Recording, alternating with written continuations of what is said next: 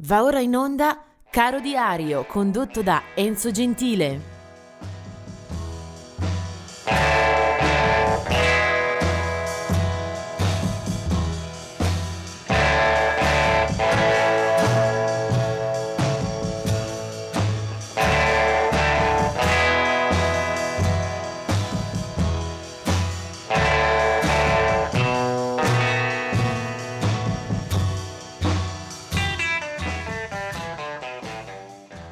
Buongiorno e buon 10 settembre. Oggi vediamo artisti molto molto variopinti nei loro generi e sono solo eh, date di nascita, quindi ricorrenze di compleanni o comunque per rammentare il lieto evento. Nel 1922 è la nascita di Ima Sumac, una artista, una cantante eh, di origine peruviana, morirà poi a Los Angeles nel 2008, che negli anni 50 e poi nei 60 è stata eh, tra le eh, cantanti e tra le rappresentanti eh, più interessanti, più avvincenti eh, di quel suono che poi avremmo definito world music o lounge con derivazioni esotiche appunto. Eh, Ima Sumac è provvista di una vocalità impossibile, eh, è disponibile poi in eh, diverse registrazioni, alcune buone, altre eh, un po' rimediate anche eh, in virtù dei sistemi di registrazione non, non eccessi dell'epoca. La ritroveremo in alcuni film, eh, in alcune pubblicità, riscoperta poi in anni vicino a noi proprio grazie a queste sue eh, doti eh, assolutamente strabilianti nell'utilizzo della voce, da recuperare assolutamente Ima Sumac. Nel 1940 è Roy Hayers, eh, musicista che ha spaziato tra il jazz, il soul, le, le musiche che comunque ha saputo eh, raccontare e eh, rappresentare con grande maestria un personaggio questo eh, molto amato anche tra i colleghi. Nel 1949 la nascita di Barrymore Barlow che partecipa ad alcune annate con i Jethro Tull.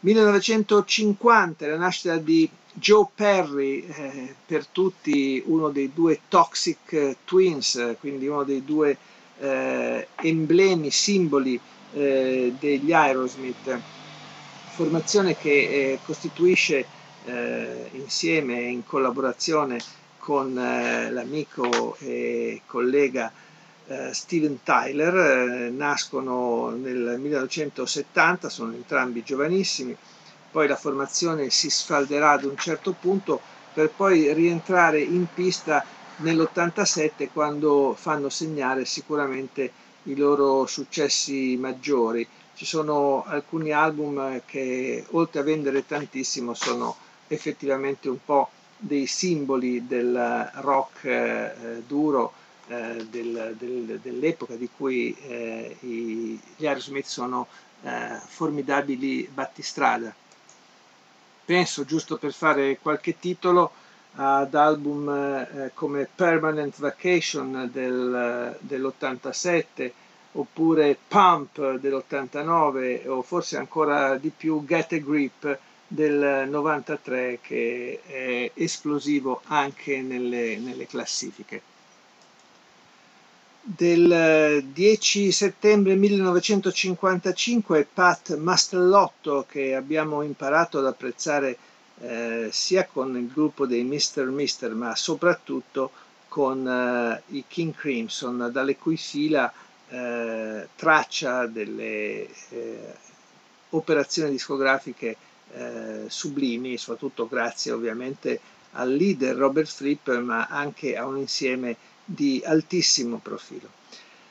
Nel 1956 è Johnny Fingers eh, che partecipa fin dagli inizi, 1977, alla storia dei Boomtown Rats eh, da Dublino, leader Bob Geldof e con la band eh, alle tastiere e alle voci eh, con lo pseudonimo di Johnny Fingers. Poi eh, vediamo del 1958 è la nascita di Siobhan Fay, eh, una delle tre Bananarama, almeno nella prima formazione dal 1981 al 1988, eh, è eh, alla testa di questa formazione tutta femminile, molto pop, eh, molto eh, raccontata e rappresentata anche nei videoclip dell'epoca.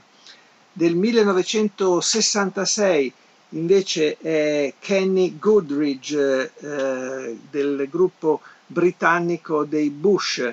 Eh, Goodridge eh, suona la batteria eh, fin dalla prima ora, il primo album e prima registrazione per loro nel 1995, mentre nel 1968 è Big Daddy Kane, che invece è artista che ci rimanda alla iconografia del hip hop e del rap eh, d'oltreoceano.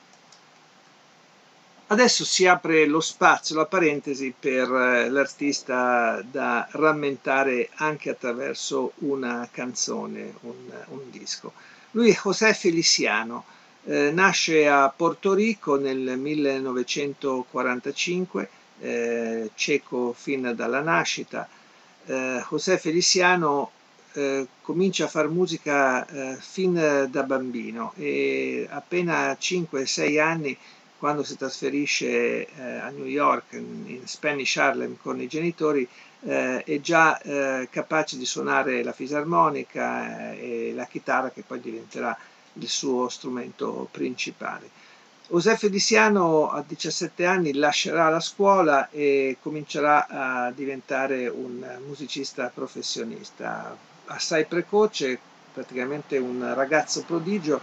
José Feliciano lo troveremo anche in Italia eh, dove partecipa al Festival di Sanremo nel 71 piazzandosi al secondo posto con Che sarà in coppia eh, con i ricchi e poveri.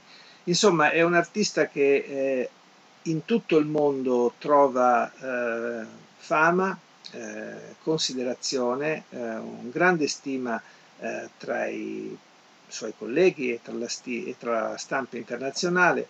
Eh, José Feliciano, oltre a proprie composizioni e a, alla revisione di brani tradizionali, sarà celeberrimo anche per eh, la ripresa di canzoni altrui, proprio in campo rock, naturalmente rivisti e corretti con la sua vocalità e con il suo eh, impagabile eh, stile chitarristico.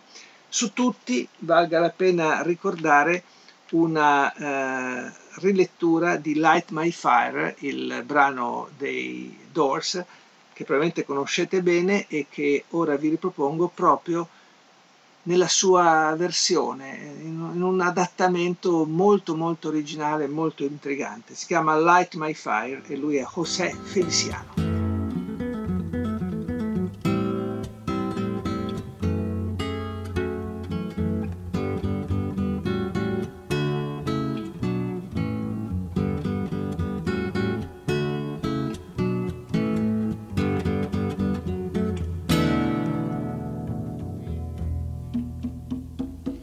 You know that it would be untrue.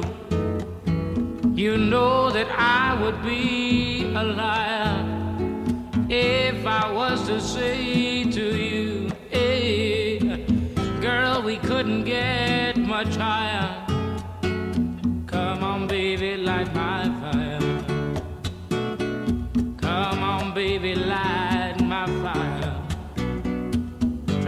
Set the night on fire.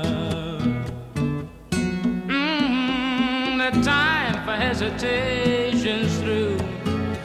There's no time to wallow in the mire. Darling, we could only lose,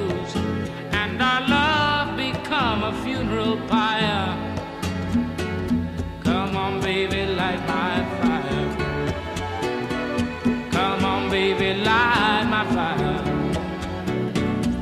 Try to set the night on fire.